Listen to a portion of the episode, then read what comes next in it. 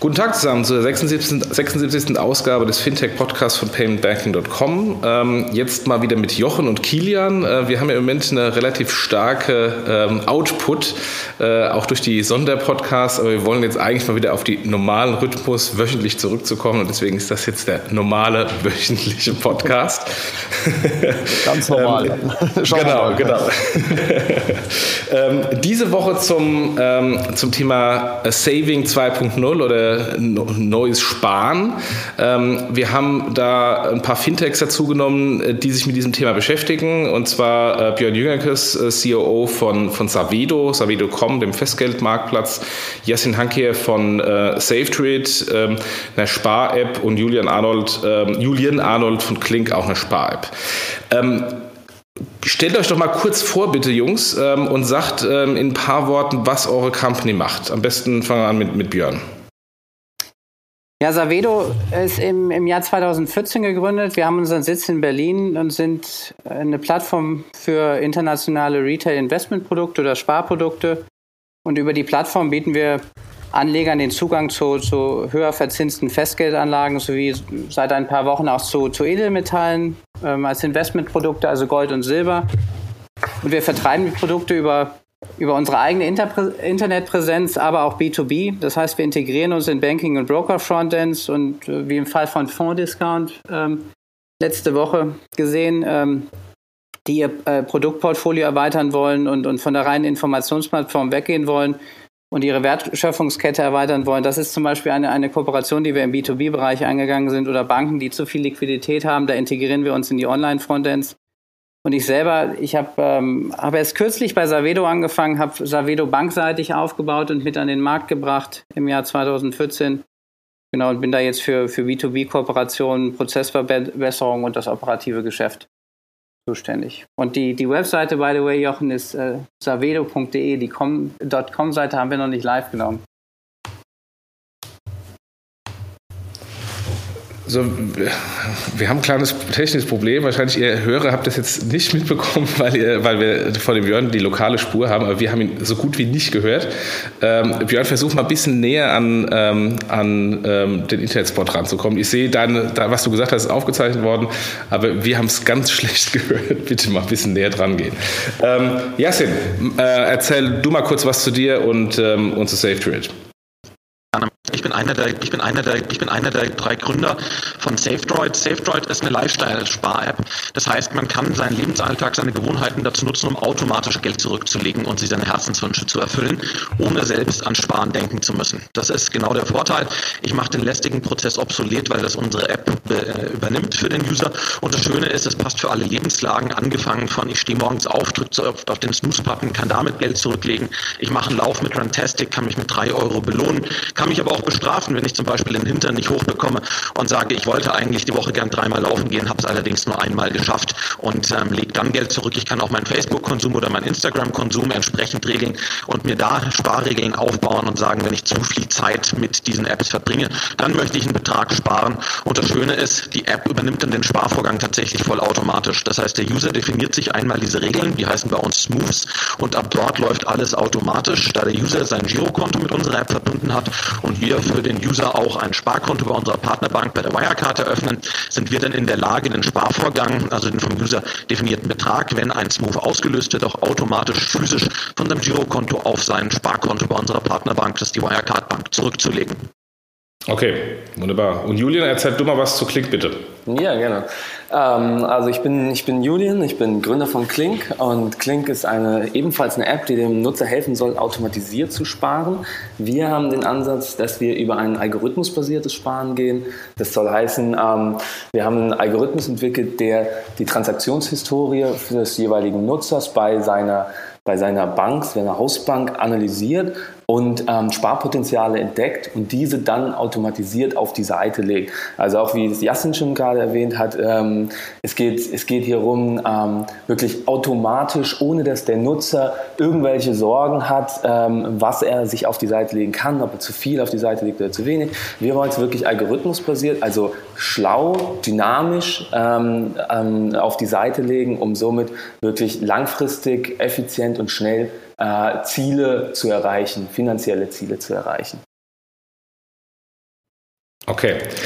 Was genau macht euch ähm, ähm, oder macht ihr anders ähm, als, als die bisherigen Produkte der Banken? Ähm, ihr habt jetzt gerade eben schon gesagt, App-basiert und ähm, in, in komplett anderen Kontext. Ähm, was sind denn die Shortcomings aus eurer Sicht bei den Banken? Nur die schlechten Zinsen oder einfach das Sparen an sich? Björn, mal gucken, kannst du was, äh, hast du eine bessere Verbindung? Kannst du was dazu sagen, bitte?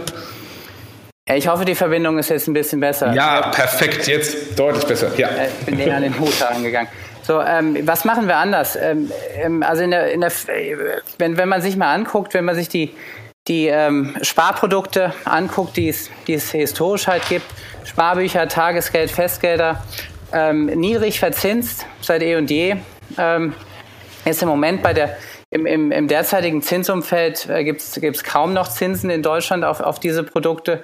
Und was ähm, und äh, man, man, wenn, wenn man, man weiß schon, weiß schon immer eigentlich, dass es im Ausland ähm, höhere Zinsen gibt. Aber ähm, die, die Sparer oder äh, Leute, die halt investieren wollen, äh, konnten in der Vergangenheit halt auf diese, auf diese Zinsen ähm, nicht zugreifen. Und wir geben halt ähm, den äh, Leuten, die halt auf der Suche nach, nach höher verzinslichen Anlagen sind, eine Möglichkeit, über unsere Plattform, über eine Plattform, über ein Konto ähm, auf ähm, höher verzinsliche Anlagen zuzugreifen, bei anderen Banken, sowohl im Inland als auch im Ausland. So, und ähm, das gab es in der Vergangenheit nicht. Das haben die, haben die Banken einfach links liegen lassen.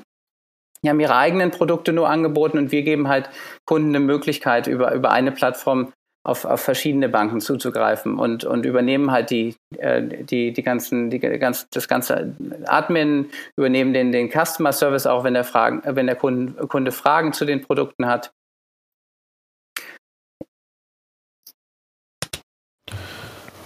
Okay, jetzt ist, ich glaube, er ist fertig, oder? ich habe es jetzt auch noch relativ schlecht gehört, aber hilft, hilft nichts. Ähm, ja, können wir jetzt, können wir jetzt äh, leider nicht so, nicht so richtig drauf eingehen. Ähm, also ich habe nur noch das, nur noch das Thema ähm, Zinsen, Zinsvorteil äh, ähm, mitbekommen, wobei ich mich immer so gefragt habe, bei einem Niedrig, wie passt das zusammen, dass wir ja eigentlich so eine Niedrigzinsphase haben bei dem ganzen Thema Sparen und da der Effekt eigentlich sowieso nicht mehr so richtig groß ist und man versucht, den noch zu optimieren. Ich weiß nicht, wie ihr das seht, ob das nicht ein Widerspruch in sich ist. Ja, also ich glaube, das Interessante ist ja bei der Zinsbetrachtung, dass das dass das, glaube ich, insbesondere für Leute ein relevantes Thema ist, die tatsächlich schon viel Geld haben und die auch größere Summen anlegen können. Ne? Also ich meine, wenn man mal ein Zinsdifferenzial von einem halben Prozent, von einem Prozent bezogen auf einen Betrag von fünf oder zehntausend Euro durchrechnet und das Ganze dann noch vorsteuern, das macht ja hinten und vorne eigentlich ökonomisch keinen Sinn. Ja?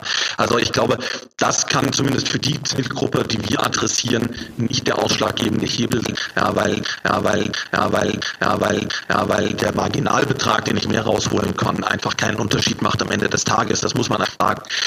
Mhm. Der Punkt, ähm, und ich glaube, da muss man klarstellen, wir adressieren in erster Linie eine junge Zielgruppe, wie es in der Umgangssprache immer so schön heißt, Millennials. Das sind tatsächlich Leute irgendwie zwischen 18 und Anfang 30 insbesondere Studenten oder auf der anderen Seite äh, Berufseinsteiger, die es eben noch nicht so dicke haben mit der Kohle und die eben tatsächlich aufpassen müssen, ob sie überhaupt sparen oder ob sie das ganze Geld einfach along the way ausgeben. Ja, und ich glaube, das ist der viel größere, das viel größere Problem, das wir lösen wollen, nämlich genau die mangelnde Eigendisziplin tatsächlich zu sparen. Und ich glaube, sparen tun die Leute deshalb nicht, nicht weil sie nicht wissen, dass sie es eigentlich tun sollten. Ganz im Gegenteil, wir merken, dass die meisten ein schlechtes Gewissen haben, dass sie zu wenig sparen. Aber der Punkt ist einfach der Prozess überhaupt mal Geld zu sparen, ist viel zu komplex. Ja, ich kann mir natürlich im einfachsten Weg mal irgendwie einen standardisierten ähm, ähm, Überweisungsauftrag, Dauerauftrag einrichten der mir jeden Monat irgendwie 50 Euro beiseite packt. Das ist aber natürlich ähm, relativ starr. Das heißt, wenn ich einen Monat mal ein anderes Ausgabeverhalten habe, dann kann es schon sein, dass mich das in dem Monat ins Minus bringt. Ja, ist also auch nicht unbedingt das, was ich haben will. Und wenn ich mal hier 5 Euro zu viel habe oder da 3 Euro zu viel, dann lohnt der Aufwand nicht, sich in die Online-Banking-App oder die Mobile-Banking-App einzuloggen, dann noch eine TAN einzugeben, um das ganze Geld irgendwie von meinem Girokonto bei der Sparkasse auf mein Tagesgeldkonto bei der ING DIBA zu überweisen. Also da ist einfach der Prozess viel zu kompliziert kompliziert. Und daher gehen wir einfach den harten Werk der Automatisierung, auch dieses regelbasierten. Das heißt, der User bestimmt am Ende selbst. Das ist kein Dritter, der für ihn hier eine Entscheidung festnimmt, sondern der User hat die Entscheidung fest in der eigenen Gewalt. Er kann sagen, ich will dann sparen, wenn ich etwas Bestimmtes tue. Er muss sich nur eben hinten um den nervigen Prozess, zu dem er im Alltag sonst nicht kommen würde, überhaupt nicht mehr kümmern. Das nehmen wir ihm ab. Und genau diese Erleichterung des Prozesses, diese Automatisierung, dieses Wegnehmen einer lästigen Tätigkeit, das sehen wir als Kerndifferenzierungsmerkmal gegenüber den Banken, weil damit wird ein Sparen tatsächlich in den Alltag des Users integriert, ohne dass ich mich darum kümmern muss. Und das ist tatsächlich eine Innovation. Sehe ich. Julian, ähm, genau, wollte ich direkt wenn mal ich, wenn, wenn, ja. Wenn ich da Mach weiter. Kann, genau, weil ähm, sehe ich genau wie Yassin im Endeffekt auch und wir gehen bei Klink noch den einen Schritt weiter. Ähm, wir wollen ja wirklich über dieses algorithmusbasierte Sparen dann auch dem Nutzer noch den Teil abnehmen, dass er sich überhaupt die Gedanken machen muss, was geht denn oder muss ich jetzt, kann ich diesen Smooth jetzt ausführen, äh, weil ich habe ja eigentlich kein Geld. Und wir analysieren die Transaktionen und sagen im Endeffekt, hey, du kannst oder wenn wir wenn wir merken, du kannst nicht, weil du warst am Wochenende äh, äh, zu, zu groß essen, sage ich mal, dann können wir es natürlich auch wieder anpassen. Und ähm, das nennen wir diesen dynamischen Algorithmus. Also dann passen wir deine Smart Savings Rate, wie wir es nennen, an und überweisen halt einen kleineren Betrag. Und den könnten wir aber über die nächsten Wochen, Monate natürlich auch wieder anpassen, wenn wir merken, dass sich dein Ausgabeverhalten geändert hat. Die interessante Frage, die ich ja da hätte, auch an, auch an euch beide, das eine ist automatisiert, das andere ist eher User getriggert. Braucht man nicht die Awareness des Users, dass der wirklich sagt, okay, ich spare jetzt aktiv 10 Euro für was auch immer? Ähm, also wie, wie, kriegt man diese, diese Balance? Ne? Dass man, also Algorithmus ist zwar schön, man da sagt, okay, das spart automatisch, aber irgendwann vergisst man es ja auch. Ja? Irgendwann denkt man so, weiß ich nicht mehr und dann ist es so aus dem Mindset raus. Wie seht ihr das? Mhm. Ich glaube, da, da musst du natürlich sehr transparent sein gegenüber dem User. Ne? Also wie wir das machen, ist einfach, dass der User tatsächlich nach jeder Spartransaktion auch immer sofort per Push in der App informiert wird. Also das läuft Realtime, sobald eben eine Sparregel ausgelöst wird, weiß der User auch, okay, das ist jetzt gerade passiert. Und wir arbeiten sehr stark mit dem System, tatsächlich dem User eben positives Feedback zu geben. Ne? Also ich sag mal, heute ist es ja oft so, Genau wie du gesagt hast, diese Awareness kommt mehr über das Muss-Getriebene. Ja, ich, ich muss jetzt was sparen. Ja, und das ist ja eigentlich erstmal eine negative Konnotation. Und wir wollen das eigentlich ins Positive drehen, nämlich damit, dass der User dann eigentlich mit der Erfolgsmeldung konfrontiert wird. Das heißt also, hey, herzlichen Glückwunsch, hier sind gerade wieder fünf Euro für deinen Sommerurlaub zustande gekommen und du bist damit deinen Sommerurlaub einen Schritt näher gekommen. Ja, und ich glaube, das ist genau der Unterschied, die Awareness zu schaffen, nämlich nicht über eine Muss-Situation, der User muss etwas tun, um tatsächlich tatsächlich dahin zu kommen, sondern eher über eine Reward-Funktion, nämlich zu sagen, herzlichen Glückwunsch, du hast jetzt schon was getan, obwohl der User eigentlich nichts getan hat, außer durch sein Leben zu gehen. Und da kriegen wir sehr, sehr positives Feedback, dass das tatsächlich eine motivierende Wirkung auf den User hat, während das Alte, was man eigentlich heute kennt, oftmals frustrierend wirkt. Ja, und da, da unterscheiden sich halt die Geschäftsmodelle auch völlig voneinander. Ich meine, wir ziehen halt eher auf das ältere Publikum ab, die wirklich bewusst auch eine eine Anlageentscheidung treffen. Ganz anders als die anderen beiden Geschäftsmodelle. Ja, und wenn man sich die jetzige Zinssituation anguckt, ähm, die, beziehungsweise die Inflationsrate auch anguckt, dann sind die Zinsen einfach so niedrig, dass es für die ähm, Sparer, die Investoren, die wir ansprechen, eine ganz andere Situation ist. Die verlieren äh, quasi in jedem Monat Geld auf ihrem normalen Konto oder auf einem, auf einem normalen, auf einem, auf einem normalen Sparbuch. Und, und äh, Deswegen geben wir ihnen halt Zugang zu höher verzinslichen Anlagen. Aber das ist, äh, ist, ist einfach ein ganz anderes Zielpublikum.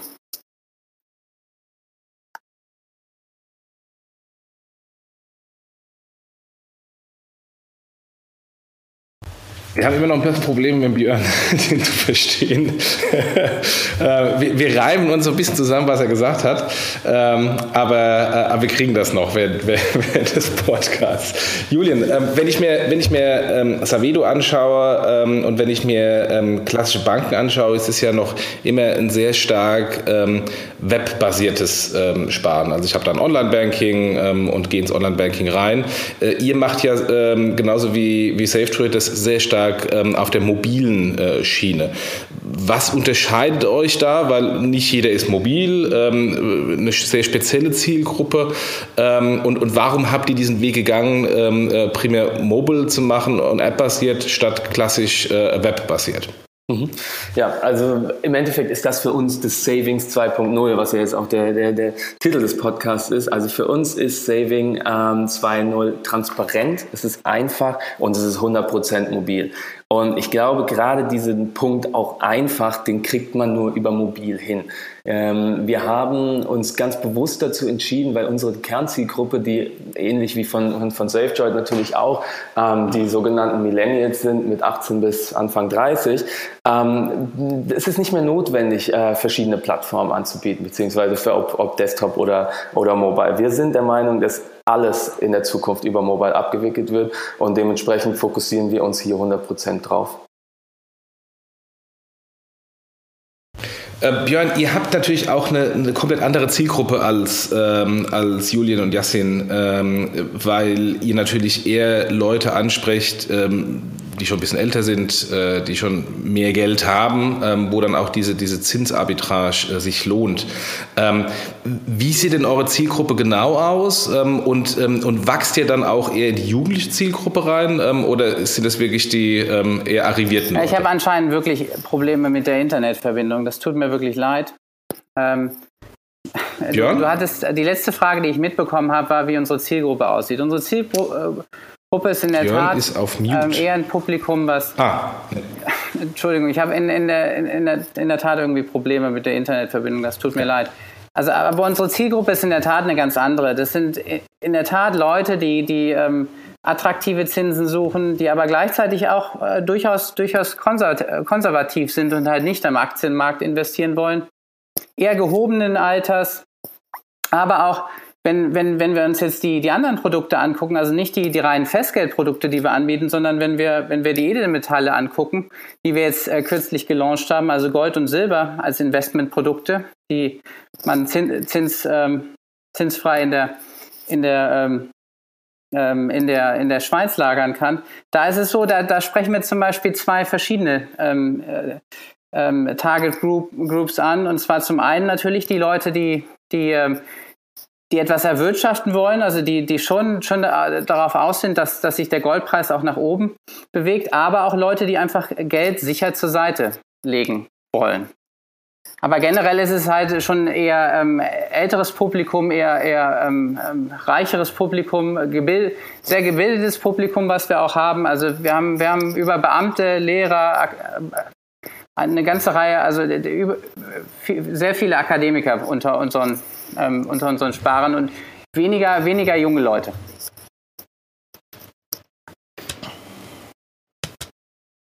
Und Jasin, ihr habt wahrscheinlich genau das Gegenteil. Ihr habt äh, die zukünftigen Akademiker und die Schüler ähm, als, als eure Zielgruppe, oder? Die hoffentlich zukünftigen. genau. Also in Tat, also bei uns fängt, fängt altersmäßig natürlich ab 18 an. Also Schüler ist da ein bisschen schwierig, äh, weil wir hinten dran natürlich auch äh, ein Sparkonto ähm, haben und da natürlich eine volle Geschäftsfähigkeit äh, brauchen. Aber in der Tat, also es ist die junge Zielgruppe und ähm, dort ist, ist wie gesagt das Motiv ein ganz, ganz anderes. Dort ist dort tatsächlich eher die Entscheidung zwischen ich spare gar nicht, weil ich nicht die Eigendisziplin und oftmals auch eben dann dadurch durch den komplexen Prozess nicht den Antrieb besitze, versus ich habe eben hier das kleine Helferlein auf dem Smartphone Smartphone. Ähm, das ist für mich erledigt und damit habe ich sozusagen aus meinem Kopf und es wird automatisch gemacht. Ja, und da ist eben auch gerade der Mobile Part extrem wichtig, ja, weil für uns ist es wichtig, dort zu sein, wo der User auch die meiste Zeit verbringt. Und das ist nun mal auf dem Smartphone innerhalb unserer Zielgruppe. Ja, das heißt, da haben wir die einzige Chance, tatsächlich auch Relevanz zu erzeugen. Mit einer Webplattform ähm, wären wir hier definitiv falsch unterwegs, weil das einfach nicht mehr der relevante Kanal ist, wie ich die Leute in den Situationen, wenn ich für sie relevant bin, erreichen kann. Ja, oftmals sind die Leute tatsächlich die ganze Zeit am Smartphone daddeln und dann muss ich eben auch da drauf sein und muss dann eben auch, da schließt sich der Logikkreis, wenn es eben zu einer Spartransaktion Transaktion kommt, dort dann eben die Belohnung ausspielen und sagen, herzlichen Glückwunsch, du bist schon wieder weitergekommen. Und durch diese ständige Motivation eben am Medium, das der User tatsächlich in der Hosentasche hat und regelmäßig benutzt, ähm, können wir dann auch die Zielgruppe erreichen.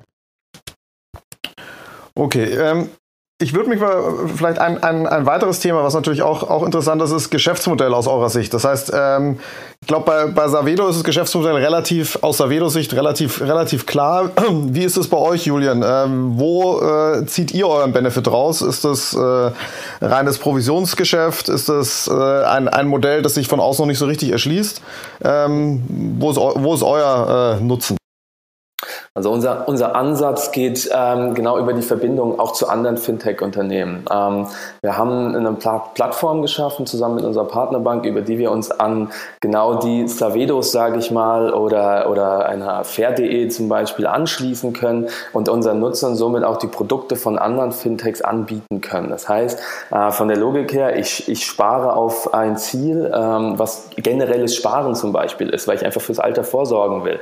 Ähm, und bei bei uns, bei unserem Sparkonto, ähm, ist in der aktuellen Situation, bleibt da natürlich keine großen Zinsen hängen. Und dann können wir unserem Partner natürlich auch anbieten, dass er, also unserem Kunden anbieten, mit unseren Partnern zu sparen. Ähm, soll heißen, dass man dann wirklich hier über, über APIs Verbindungen aufstellt äh, und das Geld dann bei den jeweiligen anderen Fintechs oder auch Banken äh, anlegt. Und unser Businessmodell fußt dann dementsprechend darauf, dass wir hier einen, einen Revenue Share von Asset Under Management machen. Okay, ähm, wie sehen denn das äh, die Banken so eure Aktivitäten? Gibt es da Feedback aus der, äh, aus der Bankenwelt? Ähm, Jasmin, bei dir, bei dir vielleicht, sehen die das positiv? Finden die das einfach nett und nehmen das in Anführungsstrichen nur so halb ernst? Oder, oder kommen die wirklich auch ins Nachdenken und sagen, was passiert denn, wenn das Modell skaliert? Was bedeutet das denn dann für eine klassische Bank und das klassische Online-Sparbuch? Wie auch immer man ja. Ich glaube, Banken sind da momentan extrem gespannt. In der Tat ist es auch so, dass wir ähm, da mit etlichen Playern sprechen, die, die auf uns zukommen, ehrlicherweise, weil sie das, das Modell sehr spannend finden. Ich glaube, die Zickmühle, in der viele, insbesondere die konservativen Banken, ähm, jetzt sag ich mal eine Sparkassengruppe oder auch eine Volksbankengruppe stecken, ist, dass die typischerweise Probleme haben, eben diese Zielgruppe, die wir erfolgreich adressieren können, zu halten, weil typischerweise der Beginn des Studiums oder auch der Beginn des Berufseinstiegs Bruchpunkte sind, wo die Kunden verlieren hin zu, sei es Direktbanken oder eben auch zu größeren Banken. Und das ist eigentlich genau der Punkt, wo wir einspringen können.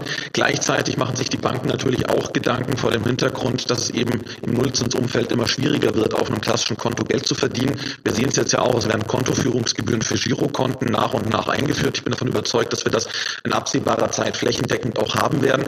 Und da stellt sich natürlich die Frage, welche Mehrwertservices kann ich um ein Konto herum bieten? Ja, weil alleine jetzt einfach nur das Standard-Girokonto, für das ich künftig fünf Euro oder zehn Euro im Monat verlange, ohne dass ich einen Mehrwert für den User biete, wird, glaube ich, erstmal schwierig zu rechtfertigen sein. Vor dem Hintergrund ist das, glaube ich, etwas, wo man mit unserem Ansatz sehr, sehr gut einen nachhaltigen Kundenmehrwert auch um ein Girokonto herum bauen kann, was man auch als Verkaufsargument für ein Girokonto nutzen kann. Und was es mir eben ermöglicht, nachher auch hinten raus zusätzliche Ertragsquellen zu erschließen. Und ich glaube, das sind einfach Themen, die für Banken momentan sehr relevant sind, weil sie sehen, dass sie sonst mit dieser Zielgruppe der Millennials, wie gesagt, insbesondere bei den großen ähm, Bankengruppen, ähm, eben hohe Abbruchraten haben, Kunden verlieren. Und da stellt sich natürlich auch die Frage von morgen, welche Zielklientel habe ich dann einfach bei mir im Kundenstamm. Also wenn ich mal kurz mal zusammenfasse, ist eigentlich eine wunderbare Situation für euch alle drei. Ähm, es gibt äh, eigentlich keine attraktiven Zinsen, es muss über Mehrwerte gehen. Die Banken haben gar kein Interesse mehr, dass die Kunden äh, bei ihnen eigentlich Anlagen machen, weil sie sich anders besser finanzieren. Ähm, Björn, ihr seid ja quasi am, am längsten jetzt schon am Markt von, ähm, von, von den drei Fintechs, die wir hier äh, als Gast haben. Äh, könnt ihr schon ein bisschen was sagen zu äh, Traktion, wie viele Kunden das nutzen, wie viel Einlagevolumen da äh, gemacht wurde? Ähm, habt ihr da ein paar Zahlen, die ihr nach draußen kommunizieren könnt?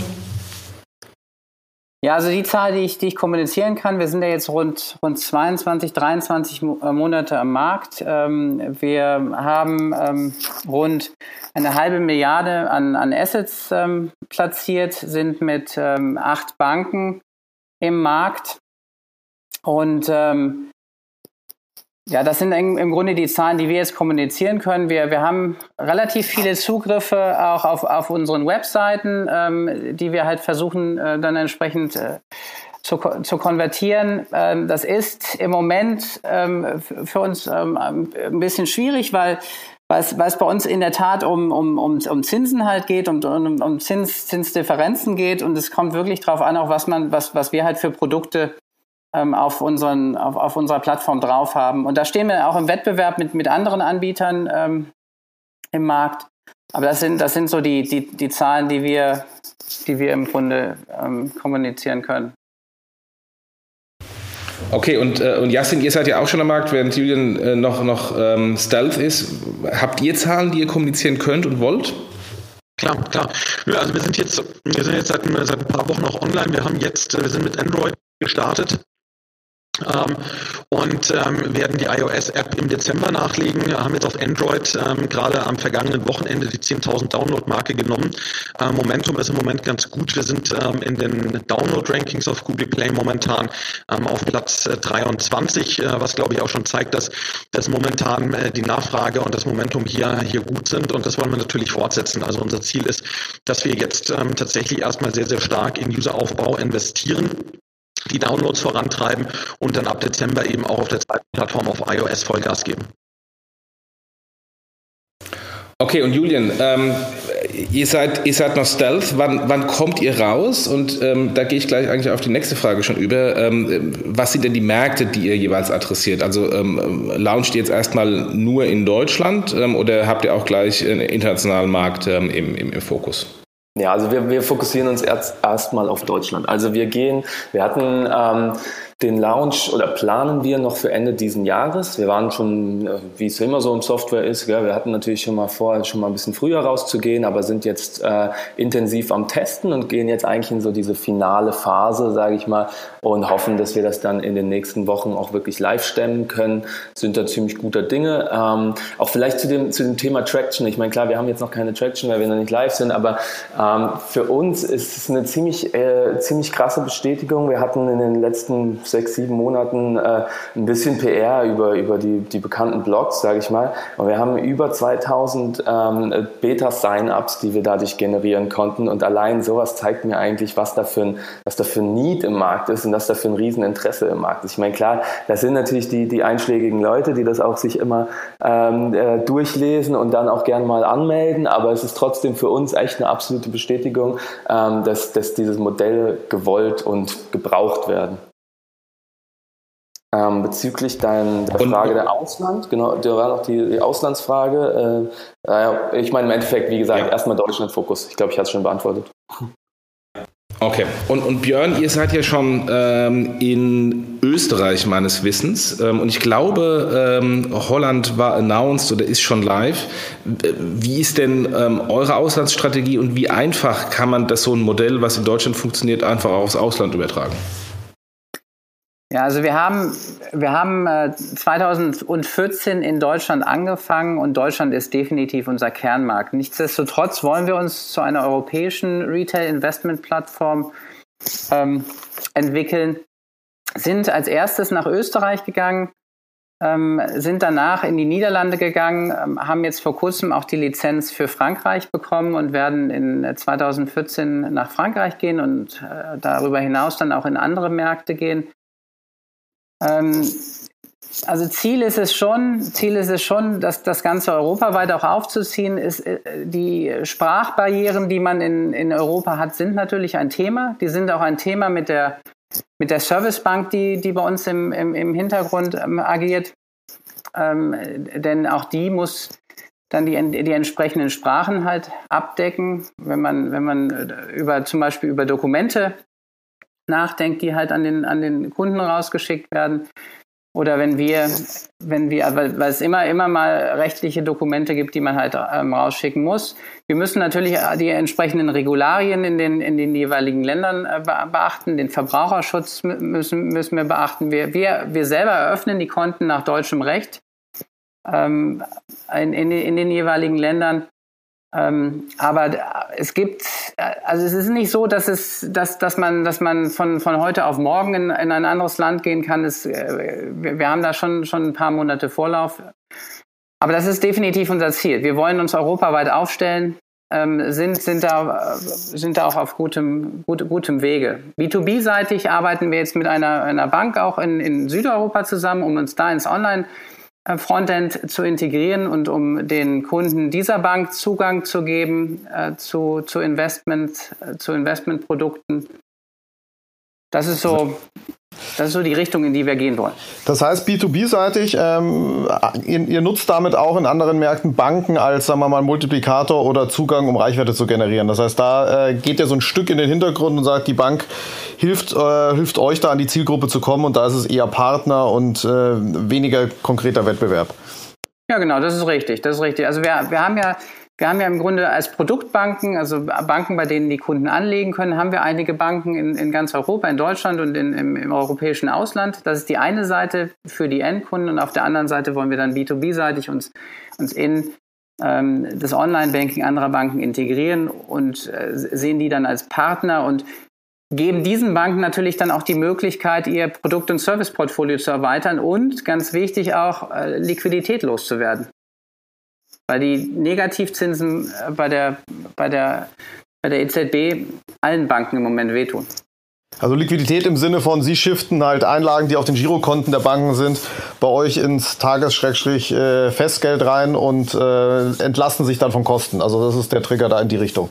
Ja, richtig. Also die Kunden, die Kunden, die, im Grunde entscheiden die Kunden sich dann selber halt für die für, für das erweiterte Produktportfolio. Die Kunden können dann über das Online-Banking auf, auf im Grunde Investmentprodukte oder Sparprodukte ähm, mit, mit höheren Zinsen zugreifen und es ist schon der Kunde, der dann, der dann, der, der dann selber halt darüber entscheidet und die Banken ähm, nehmen das natürlich dann gerne an.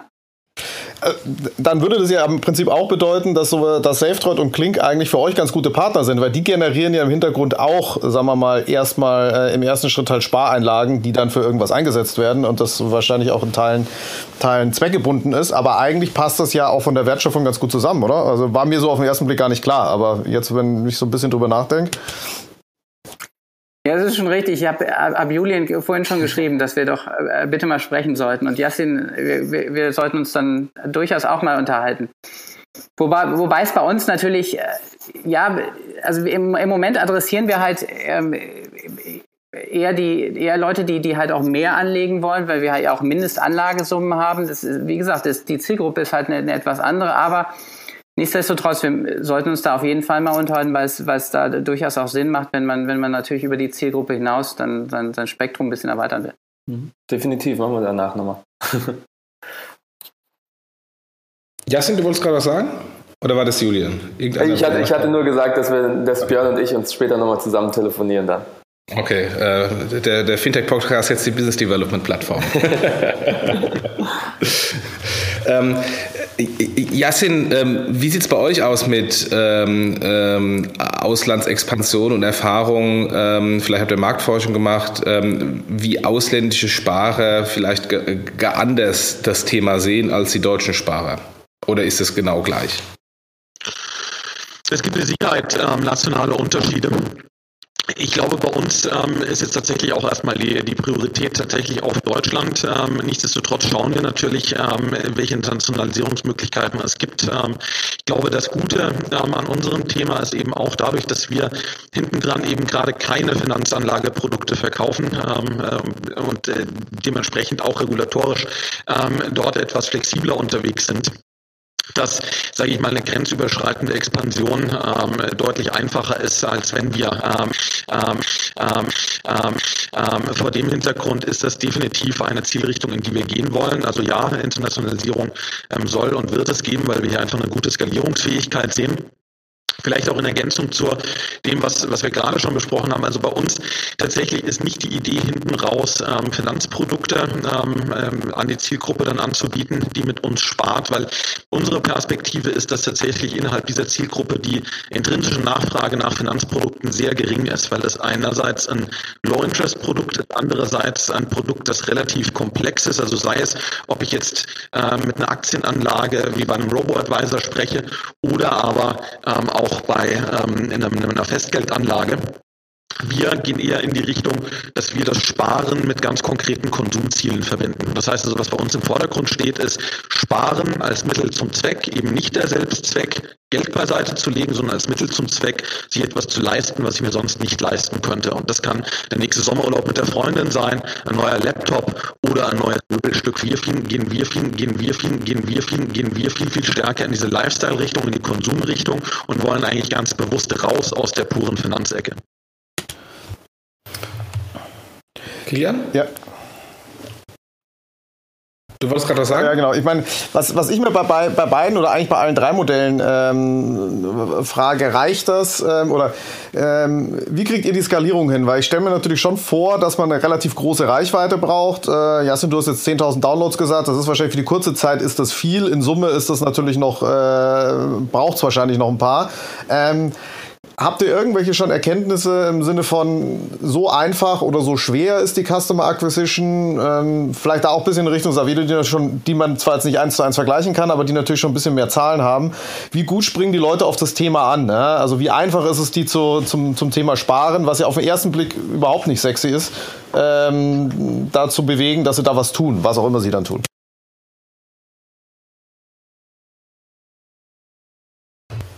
Björn? Björn?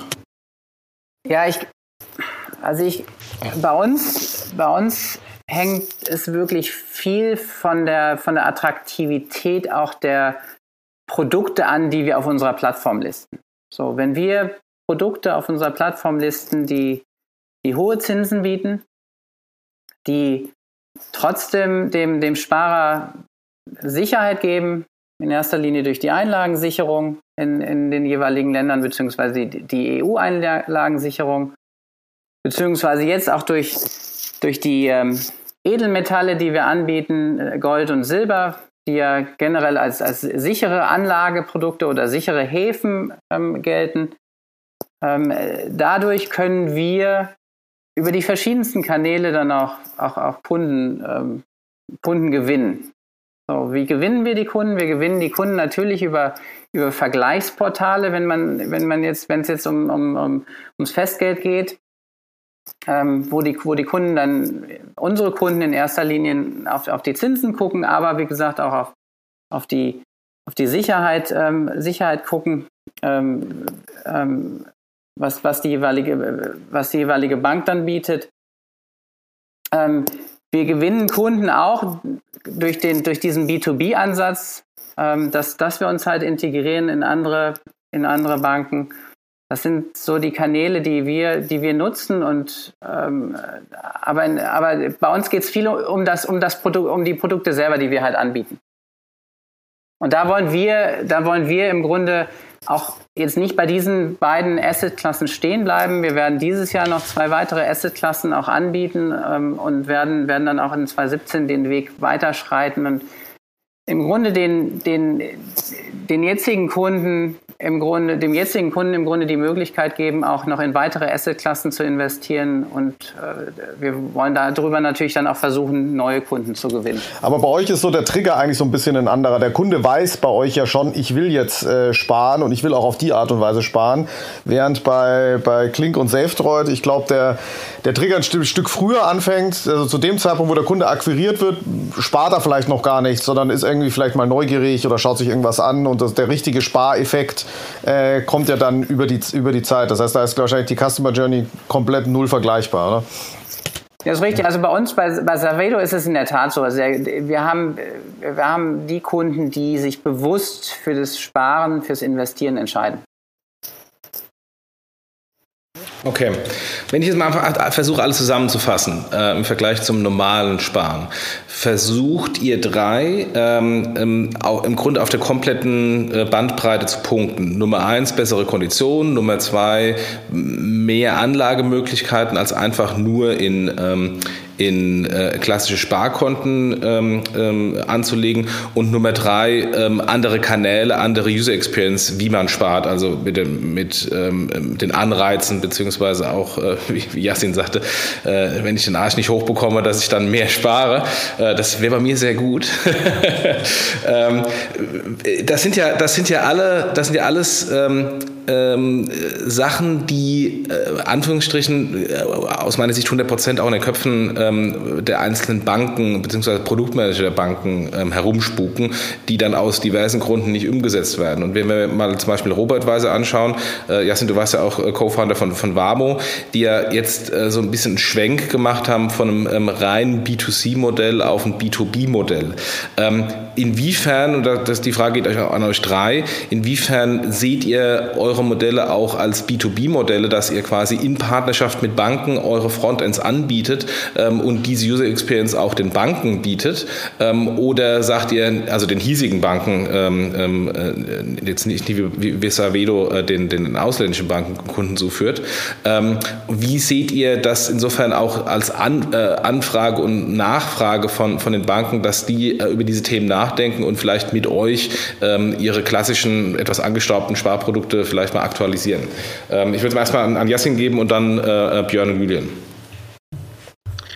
Genau, also prinzipiell, glaube ich, denken wir schon so drüber nach, dass wir Banken eher als Partner denn als Konkurrenten sehen. Ich glaube, das ist gar keine Frage.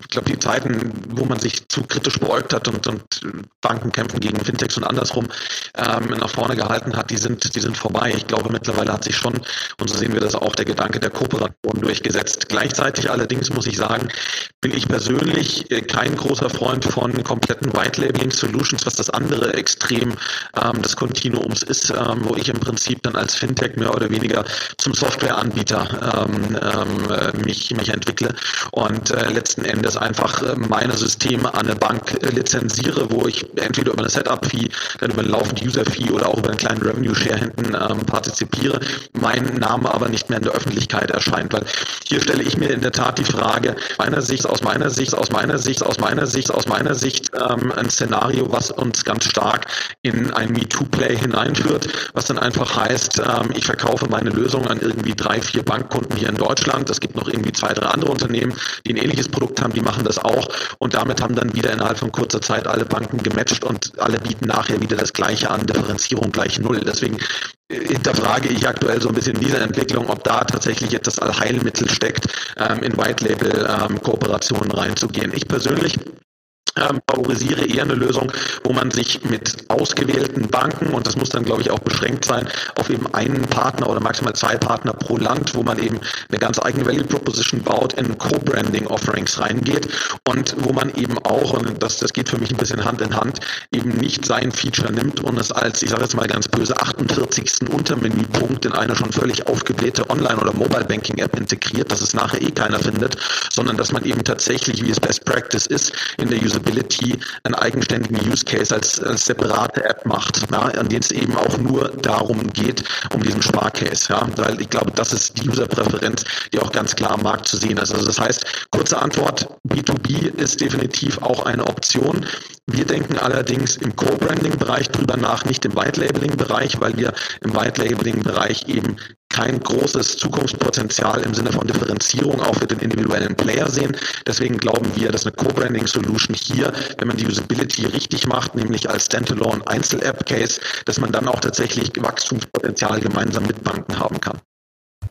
Und Björn? Also ich hatte das vorhin ja schon angeführt. Bei uns äh, geht es auch nicht um das reine White Labeling. Also wir wollen es auch im B2B-Case nicht komplett hinter einer anderen Bank, einer anderen Marke verstecken, äh, sondern wir werden auch da ähm, einen Ansatz wählen mit den, mit den Banken, mit denen wir, mit denen wir derzeit sprechen, dass wir, dass wir uns in, in deren Frontend integrieren. Also es wird kein, kein, kein komplett separater Use Case sein, so wie es beim, beim Yassin der Fall ist, sondern wir werden uns integrieren in die, in die Frontends, in die existierenden Frontends, weil es einfach ein einfacher einfacherer Case ist für, für, die, für die Banken und werden dort unser, unser Produkt- und Serviceportfolio an, anbieten. Und wir sehen schon, dass, dass die Nachfrage von, von, äh, von Banken ähm, äh, da in, in letzter Zeit auch zugenommen hat. Sie sehen schon, dass sie an der Ecke einfach etwas machen müssen, dass sie, dass sie zum einen in, in der Tat, das hatte ich auch vorhin angesprochen, das Problem mit der Liquidität haben, aber auch natürlich ihre, ihre Kunden binden möchten und über über ähm, eine Erweiterung, eine äh, sinnvolle Erweiterung des, des Produkt- und Serviceportfolios da die, die, Kunden auch weiter, weiter an sich binden können. Und, und den, und auch den, die Kontrolle über den, über den, über den Geldfluss haben. Denn die, die Kunden investieren und wenn, wenn die, die Anlage ausläuft, dann, äh, dann geht das Geld halt wieder zurück zu, zu, der, zu dem jeweiligen Kooperationspartner. Okay, und Julian, wie sieht es mit euch aus? Ja, also trotz, trotz unserer ja noch sehr frühen Phase muss ich sagen, wir, wir sprechen bereits jetzt äh, sehr viel mit Banken, weil die Banken echt auf uns zugehen und zukommen, genau wegen diesen Lösungen. Also wir werden oft angesprochen, White Label, White Label. Und ich muss da auch bei Yassin ähm, natürlich recht geben, was, was er gesagt hat. Ich glaube nicht, dass es das, das, das als Heilsmittel ist. Also wir müssen da wirklich so, eine, so ein Zwischen, Zwischending finden, ähm, wie es auch Björn im Endeffekt beschreibt. Ähm, für uns die App einfach nur zu White Label und zu sagen, ja, jetzt sind wir Softwareanbieter, das, äh, das ist nicht das Ziel des Ganzen. Ähm, wir durch unseren, durch unseren Algorithmus ähm, haben wir natürlich etwas, was die Banken nicht so leicht nachbauen können. Und das wissen sie auch. Ähm, die Banken sind in den vergangenen Jahren äh, extrem viel stärker geworden, was ihre Banking-Apps etc. angeht. Ich meine, wir sind ja alle, die hier im Gespräch sind, länger im, äh, im Fintech unterwegs. Und wir haben jetzt zum Beispiel auch die Deutsche Bank-App, die neue gesehen. Und es passiert viel. Aber was sie noch nicht können, und das wissen sie auch, sind Algorithmus. Und da auf der Ebene können wir uns Kooperationen vorstellen. Ähm, und deswegen bin ich da so ein bisschen wie, wie Björns beschreibt schreibt. In, in B2B ja, White Label nein, so ungefähr. Okay. Kilian, hast du noch irgendwelche Fragen, die wir vergessen hatten zu fragen? Ähm, und der, der Yassin, der musste jetzt schon in Termin, deswegen ähm, kann er auch weitere Fragen gar nicht mehr beantworten. Deswegen bin ich jetzt auch nicht unfair und stelle keine an Yassin, ähm, die wir dann selber beantworten. Nee, habe jetzt erstmal keine mehr. Fand es eine gute Runde. Fand jetzt auch, äh, dass in der Runde halt so ein bisschen klar geworden ist, dass halt äh, auch Sparen nicht nur eindimensional ist, sondern es da mehrere, mehrere Ansätze gibt, wie man das, wie man das angehen kann. Und ähm, ich finde es interessant, wie gesagt, wie sich, die, wie sich die einzelnen Ansätze entwickeln, wie das jetzt als Kooperation weitergeht oder also vor allem, wie sich im Zusammenspiel mit der Bank, mit der Bank entwickelt. Ja? Also wann die Banken da selber aktiv werden und ob wir auch irgendwann mal das erste, ähm, bei Savedo ist wahrscheinlich schwierig, aber ob man die erste Variante, die Klink oder SafeDroid-like ist, auch mal von der Bank direkt sehen. Ähm, mal gucken, ob das passiert. Ja? Ich, ich würde es mal fast vermuten. Ja, also ich glaube, ähm, wenn man es mal versucht zusammenzufassen, ähm, von dem eigentlich ziemlich langweiligen und drögen Sparprodukt, äh, da ist noch viel, da ist noch viel Spannung drin. Ähm, und da kann man, wenn man einfach mal ein bisschen weiter nachdenkt, wie wir jetzt auch äh, von, von, von SafeDroid, äh, Savedo und, und Klink gehört haben, kann man durchaus auch sehr attraktive neue Modelle finden, die vor allem insbesondere jetzt die, diese Savings-Apps im, im Mobile-Bereich, die vor allem auch bei Jugendlichen funktionieren kann. Und was ja, wo man immer so denkt, so naja, Sparen ist, es gibt keine Zinsen äh, oder eher negative Zinsen, ähm, ist eigentlich ein totes Produkt. Ähm, Finde ich jetzt ehrlich gesagt gar nicht, wenn, wenn, wenn ich euch zugehört habe. Ja, absolut. Also, um das nochmal aufzugreifen, ganz kurz. Also wir sind der Meinung, das ist, äh, also Sparen ist die, ist die Grundlage für, für eine erfolgreiche finanzielle Zukunft und dementsprechend es ist es natürlich das Key-Thema schlechthin. Genau, und das ist ein einfaches Thema und ähm, ein einfaches Thema und deshalb eigentlich auch relativ attraktiv für, für Fintechs. Zumindest als Einstieg attraktiv für, für, für Fintechs. So, wenn, wenn, man, wenn man sich halt anguckt, was die, was die, was die Robo-Advisor gemacht haben, die gehen halt direkt mit einem mit einem äh, sehr schwierigen Produkt auch an den, an, an den Markt. Und ähm, ja gut, bei denen dauert es halt eine gewisse Zeit, bis die mal Traction haben. Ähm, das, das wird hoffentlich bei den beiden anderen äh, schneller gehen. Bei uns ist es definitiv schneller gegangen. Super, das ist ein schönes Schlusswort. Vielen Dank euch. Ähm, würden wir insofern jetzt ähm, die, die Diskussion über ähm, Saving 2.0 abschließen ähm, und in die News übergehen. Aber da alle jetzt gleich raus müssen, würden wir technisch jetzt mal kurz einen Cut machen und dann die News nochmal separat aufnehmen. Vielen Dank euch. Dankeschön. Danke euch. Danke. Danke, ciao. So, das war's zum Thema Sparen. Dann lassen Sie uns auch ein bisschen gleich übergehen in die News. Ja, gerne. Fangen wir gleich an. Ähm, ich habe es mir, mir diese Woche ein bisschen komplizierter gemacht als, als der andere in den letzten Wochen. Ich habe nämlich die News wieder per Hand zusammengestellt. Trotzdem ein Hinweis am Ende in den Show Notes, Link zum ähm, zum DZ Bank ähm, äh, News der Woche äh, Zusammenfassung, weil das sind dann doch etwas viel äh, Links, die die DZ Bank da hat. Deswegen ähm, habe ich einfach gedacht, machen wir einfach mal so ein paar relevante von uns, auf die wir dann ein bisschen näher eingehen ähm, und verweisen dann, wer, wer, einen wirklich großen Überblick haben will, zur, zur DZ Bank. Ja, sonst hätte man nämlich sofort eine zweite Stunde. und dann, dann wäre es genau. Ja, ähm, fangen wir mal mit, mit Payment. Apple Pay äh, in den USA, angeblich fünft wichtigste Zahlmethode. Da gab es eine, eine, eine, schöne Statistik. Ich weiß ehrlich gesagt nicht, wie die darauf gekommen sind, wie die Analytik ist. Also, da bin ich eigentlich immer erstmal skeptisch.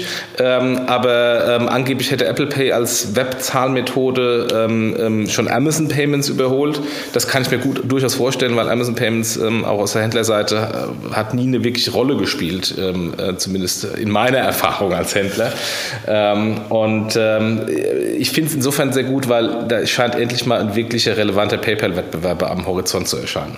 Ja, also ich kann es ähm, ähnlich wie du, die Zahl, bin auch immer erstmal erstmal skeptisch und ein bisschen hinterfragen. Auch dieser Online-Teil, weil es ja doch eigentlich nur, also der Online-Teil, den ich als Online definieren würde, ja nur Safari ist und dadurch natürlich die Reichweite nicht so groß ist. Aber Wettbewerb tut da gut und ähm, ja, schauen wir mal, wie es weitergeht da.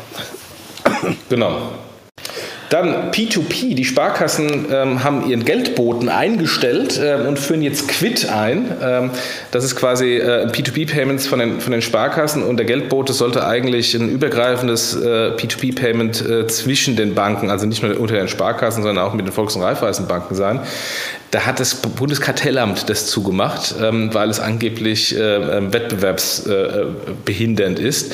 Äh, ich glaube, äh, das Kartellamt ist jetzt der beste Wettbewerbs-Business-Developer ähm, für die internationalen Online-Konzerne, weil die haben die Kunden und die können es einfach ausrollen, während jetzt die, die lokalen Banken hier im, im Wettbewerb fast Nachteil bekommen haben darüber. Ja, also ich kann auch diese, diese Kartellamt-Argumentation eigentlich überhaupt nicht nachvollziehen und äh, finde es deswegen auch ein bisschen schade, weil natürlich natürlich da die Kombination zwischen Sparkassen und Volks- und Raiffeisenbanken eigentlich schon eine zielführende war und auch das aus meiner Sicht Feature äh, Peer-to-Peer -Peer so ein bisschen einen Schub gegeben haben.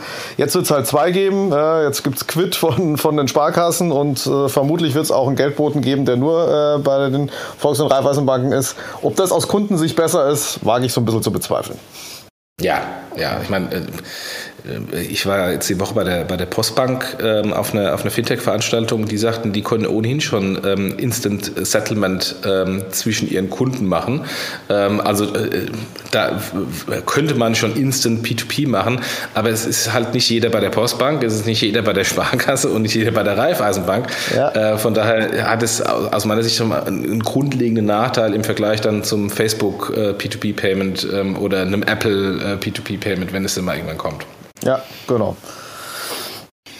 Ja. Vielleicht ähm, fällt Ihnen ja noch eine dann, kreative Lösung ein, weil aus meiner Sicht ist es noch nicht, die Tür ist noch nicht komplett zu, aber im Moment hat man so ein bisschen Angst. Ja, ja genau.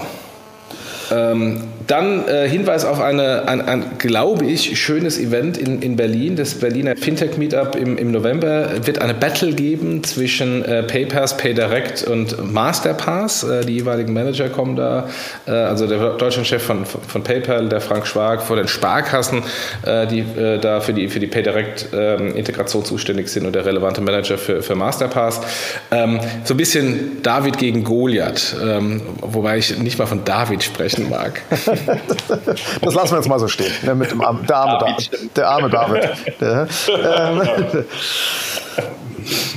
aber ist, glaube ich, wird, wird eine spannende Veranstaltung. Mal gucken, ob die, ob die Kollegen sich so ein bisschen aus der Reserve locken lassen. Ja, und wie offen die Diskussion ja ist. Und, ähm, genau. Aber ähm, lohnt durchaus dahin zu gehen.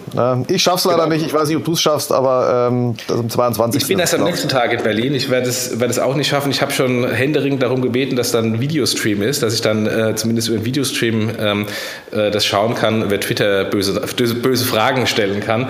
ähm, Leider nicht. Also von daher muss man wirklich physisch vor Ort sein ähm, ähm, oder man hat es halt verpasst. Schade. Ja. ähm, ja, Rest in Peace. Die Telekom stellt My Wallet ein. Ähm, das ähm, äh, zweite Payment-Projekt innerhalb kürzester Zeit, was bei der Telekom eingestellt wurde nach Click and Buy. Ähm, eigentlich sollte ja ähm, äh, nachklicken bei, die ja die Infrastruktur für MyWallet Boot äh, ähm, äh, zur Verfügung gestellt hat in der Vergangenheit, soll es weitergehen mit der äh, Targo Bank, aber offensichtlich ähm, hat die Telekom sich doch was anderes besonnen und gesagt, naja, aufgrund der relativ geringen Anzahl von Kunden drauf macht es keinen Sinn mehr, das weiterzuführen. Eines der fast teuersten Payment-Abenteuer, glaube ich, in Deutschland, was da gerade beendet wurde. Ja, aber reiht sich ein in die Telco-Payment-Abenteuer. Äh, ich weiß nicht, welches teurer war, aber äh, in Summe waren sie alle teuer. Ne? Ja, ja. Ja, ich kann mich noch an die Taxis in Bonn erinnern, die da mit My Wallet ähm, ähm, rumgefahren sind. Habe ich, glaube ich, auch in einem der ersten Podcasts mal gesagt. ich frage jetzt nicht, ob du eingestiegen bist, ja? Doch, aber äh, klassisch bezahlt. Ja, dann äh, peinliche Niederlage. Der Verbraucherschutz hat gegen Sofortüberweisung verloren. Ähm, das Verfahren ist jetzt wohl doch zumutbar. Ja, äh, also ich glaube, das hat sich aber schon so ein bisschen abgezeichnet, dass das jetzt äh, endgültig durch ist und damit auch die, sagen wir mal, Klagearie über die letzten Jahre jetzt da, glaube ich, mal beendet ist. Glaube ich, bringt jetzt auch nichts mehr, das, das noch so komplett alles zu hinterfragen. Ja, ja. Und dann ähm, einfach nur ein, ein, Hinweis auch auf unsere interne Infografik äh, bei Parent Banking über die äh, Wallet-Verfahren, die aktiv und inaktiv sind, die, ja, ich weiß, nochmal aktualisiert werden muss, weil die Dynamik, haben wir gerade eben schon mal Wallet gesprochen, ähm, ist immer äh, stärker, als, ähm, als wir danach kommen. Ähm, allerdings ähm, hätten äh, der DZ-Bank-CEO oder hätte ein Redakteur des Handelsblatts da mal äh, draufgeschaut, hätten sich nicht aus meiner Sicht in der Öffentlichkeit blamieren müssen, äh, weil äh, es war vor kurzem eine große Präsentation vom DZ Bank CEO, wo Japital irgendwie auferstanden war ähm, und das Handelsblatt hat irgendwie einen Artikel zu Payment-Kriegen äh, äh, geschrieben und hat da gesagt, ja, die Händler, die präferieren PayPal und Click and. Ich weiß nicht, mit welchem Händler Sie da gesprochen haben, der, der noch Click and Buy äh, präferiert. Ähm, aber insofern äh, sollte man doch vielleicht ein bisschen besser recherchieren. wir haben die schöne Infografik dazu, die da auch dazu hilft. Ja, und da ist Click and Buy schon ein bisschen durchgestrichen. Schon eine Zeit lang durchgestrichen. Und da ist Klickenball schon lang durchgestrichen, genau. Ja. Gut. Willst du Fintech äh, weitermachen? Ja, machen wir Fintech weiter. Ähm, erstes Thema ist ja, Rocket macht äh, die nächste Runde, die nächste Welle, ähm, hat noch nicht ganz in Anführungsstrichen aufgegeben zum Thema Fintech und geht jetzt mit einem Weltsparenklon nochmal rein. Ähm, passt ja ganz gut so ein bisschen in die Richtung, was wir heute ja bei Savings 2.0 hatten. Ähm, muss man, mal, muss man mal sehen. Ist jetzt gefühlt relativ spät am Markt, aber die Frage ist, ist es wirklich so ein einziger Vertical oder ist es doch Teil einer größeren Story? Wir werden sehen. Ja, ja, also äh, äh man, äh, dass das Rocket mit Clones kommt, ist jetzt ja auch keine Überraschung. Was mich, was mich halt nur überrascht, ist, dass, dass sie jetzt ähm, ähm, angesichts der 100.000 Fintech-Ideen, die zumindest äh, wahrscheinlich in deinem und in meinem Kopf herumspuken, ähm, dass sie jetzt halt mit einem, mit einem weiteren Klon kommen in einem Markt, wo bereits drei von diesen Anbietern da sind. Jetzt kann man natürlich sagen, der Markt ist groß genug für die drei, äh, beziehungsweise auch noch für den vierten.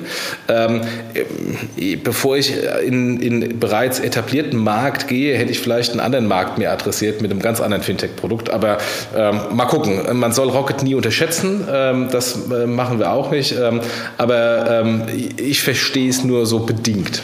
Also ich kann es mir dadurch erklären, dass er sagt, okay, das ist vom Produkt her im Vergleich zu anderen Fintech-Produkten noch einigermaßen klar positioniert und einfach. Und man kann es skalieren über die, über, über, oder das ist sicherlich die Annahme über, über Online-Marketing, direkte Online-Kanäle, was ja schon immer so die Stärke von Rocket ist. Und ich glaube, dass die Kombination gesagt hat, vielleicht dazu geführt hat, dass das Nummer eins ist. Ich gehe ja nicht davon aus, dass, ja. das, dass das das Ende ist, sondern eher der Anfang ja, von, ja, von, von Ideen. Ja, dann, dann Brexit. Brexit. Mehr. Fintechs kommen nach Berlin. Ja, per Fintechs kommen nach Berlin. Jetzt hatten wir ja auch die, schon die ersten Amerikaner, die angefragt haben. Also ähm, ich glaube, am Schluss wird der limitierende Faktor in Berlin der Flughafen sein. Ähm, das, das, äh, aber ja, ähm, natürlich überlegen da jetzt viele, genauso wie das Thema Frankfurt, große Banken gehen nach Frankfurt, wie viele dann wirklich aktiv umziehen werden sich über die nächsten sechs bis zwölf Monate zeigen, ja? weil man weiß ja noch nie, noch nicht, was da wirklich rauskommt in London. Ja, ja. Äh, dann interessanter Artikel in der Wirtschaftswoche ähm, zum allgemein zum Thema Digitalisierung. Ähm, sehr provokant schmeißen den CEO und den Personalchef raus. Mhm. Ähm, ich habe das auch mal äh, über meine Kanäle mal weitergeleitet, weil ich, ich, finde, da ist, auch wenn das ein bisschen sehr plakativ ist, vieles äh, Wahre dran. Äh, denn ich persönlich glaube nicht an diese an dieses Setup mit dem ähm, Chief Digital Officer und oder Chief äh, Digital Information Officer, ähm, weil die halt immer in ihren Silos sind ähm, und das bringt äh, erstmal riesen Politikaufwand und ähm, am Ende des Tages muss Produktmanagement und auch Management Digitalisierung ähm, nutzen und kann es nicht an irgendein paar Freaks, die dann im separaten Silo sind, ähm, wegdelegieren. Also von daher, da ist, da ist was Wahres dran. Ob man da die Leute gleich rausschmeißen muss, ist, ist eine andere Frage. Ja, man braucht eine provokante Überschrift. Das führt dazu, dass der Artikel gelesen wird. Genau, genau. Ja. ja. Gut. Dann gibt es einen Bitkom-Leitfaden äh, zum Thema Blockchain. Ich habe ihn ehrlich gesagt noch nicht gelesen. Hast du den äh, schon gelesen? Nee, habe ich auch noch nicht gelesen, ähm, aber steht jetzt auf meiner To-Do-Liste da drauf. Ja. Bin, mal, bin mal gespannt, in welche, von welcher Richtung die es betrachten, weil Leitfaden hört ja so ein bisschen nach, ähm, äh, wie baue ich mir eine Blockchain. Äh, bin mal gespannt, ob es in die Richtung geht oder ob es wirklich eher erklärend ist oder, oder auch mal die Geschäftsmodelle betrachtet, die man da gegebenenfalls machen kann. Ja, ja. Gut, wir sind mit unseren für uns eher relevanten News durch. Deswegen nochmal der Verweis auf ähm, die etwas ausführlicheren News äh, der Woche äh, von, von der Linkliste der Z-Bank, die wir wieder in die Shownotes reinsetzen. Und dann noch zwei Veranstaltungshinweise nächste Woche ähm, hier in, äh, in, in Frankfurt. Da ist auf der einen Seite die Eurofinance Week mit ähm, ähm, ähm Eurofinance Tech. Ähm, für diejenigen, die noch keine Tickets haben äh, und Interesse haben, wir haben das in der Vergangenheit hier im im, im, Podcast gesagt, wir haben die Möglichkeit, da kostenlose Tickets ähm, ähm, für über Payment and Banking äh, zu bekommen. Bitte einfach mal ähm, äh, in, in, in, den Blog reingehen. Da gibt es ein, eine E-Mail-Adresse, wo man die anfordern kann. Wurde äh, so mir zurückgespielt ähm, rege genutzt. Also äh, insofern äh, zeigt wieder, wie, wie, viele Leute uns zuhören. ich bin auch immer wieder erstaunt. Vor allem in welch kurzer Zeit da auch 50 ähm, Tickets vertrieben wurden. Unglaublich unglaublich. Ja. Ähm, gut, es ist kostenlos, aber ähm, ähm, ähm, auch andere bieten die kostenlosen Tickets an über andere ja. Kanäle. Von daher trotzdem klasse, vielen Dank. Ähm, und das zweite ist äh, das FI-Forum ähm, der Sparkassenfinanzgruppe, der, der Finanzinformatik, die da ähm, quasi eine Inhouse-Messe machen ähm, für die diversen äh, Sparkassen. Äh, da kommt man jetzt nicht als Normaler rein, sondern braucht halt ähm, ähm, die, die, den Link zur Sparkasse. Warum ich das nenne, ist, ähm, es gibt ein Hackathon, also als die Sparkassen machen auch ein Hackathon, wie beispielsweise die Genossen, wie der André mit, mit, mit Figo, wie die die äh, äh, Deutsche Bank, die kurz, kürzlich eingemacht haben, die Genossen, äh, die HVB. Also insofern, man sieht diese Hackathons jetzt überall. Ähm, die Sparkassen machen es jetzt im Rahmen dieser ähm, ähm FI, äh, des FI-Forums.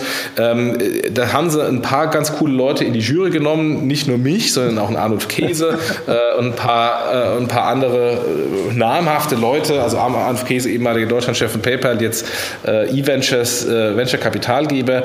Ähm, mal, mal gucken, gucken, was da rauskommt. Also ich bin da, bin da gespannt, weil ähm, es natürlich auch so ein bisschen Freisetzung von internen Kräften äh, äh ist. Ich äh, lässt dann immer, dass die Banken so langsam sind, aber wir wissen ja, da gibt es sehr viele Leute, die intern auch sehr viel gute Ideen haben. Ähm, und da ist natürlich so ein Hackathon eine Möglichkeit, ähm, die Ideen mal äh, ans Tageslicht zu bringen und auch ans Management. Also der Joachim Schmalzel, der äh, de facto Chief Digital Officer ähm, äh, bei, bei, den, bei den Sparkassen, der ist nicht nicht ist, weil er eigentlich eine Managementfunktion ist, also insofern kein Silo. Ähm, der ist auch äh, in der Jury. Insofern ähm, bin ich mal gespannt, was, was äh, uns da alles präsentiert wird. Ja. Wir werden sicher das nächste Mal berichten im Podcast, was ja, so rauskam. Genau. Genau. Gut, dann sind wir durch. Danke Haben dir und nochmal äh, danke an die Jungs und ähm, ja, dann äh, schönes Wochenende. Ja, einen Tag haben wir noch vor uns und dann geht's los. Bis genau. dann. Ciao.